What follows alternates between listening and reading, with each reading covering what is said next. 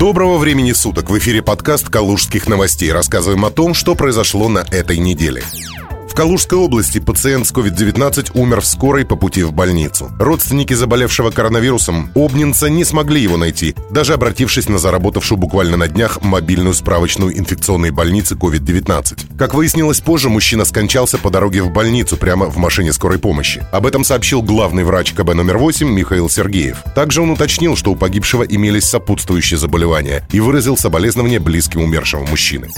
Калужские работники скорой пожаловались на коронавирусные выплаты. На неделе в Рио губернатора Владислав Шапша на своей странице проинформировал калужан о том, что распорядился о выплатах всем медикам, которые лечат пациентов с ковид девятнадцать. Причем выплаты должны быть осуществлены до конца мая. Однако не все калужане, работающие, так сказать, на передовой, получили обещанные деньги, о чем и сообщили в Рио губернатора через соцсети. Так, работник Калужской скорой помощи спросил главу региона, почему премиальные выплаты, пришедшие восьмого мая, пришли не всем сотрудникам, под предлогом, что весь месяц они возились с пациентов с неподтвержденным диагнозом коронавирус. Молодой человек попросил главу региона разобраться с этим вопросом. Владислав Шапша на комментарий отреагировал и поручил разобраться в этой ситуации, подчеркнув, что неполучение положенных выплат недопустимо.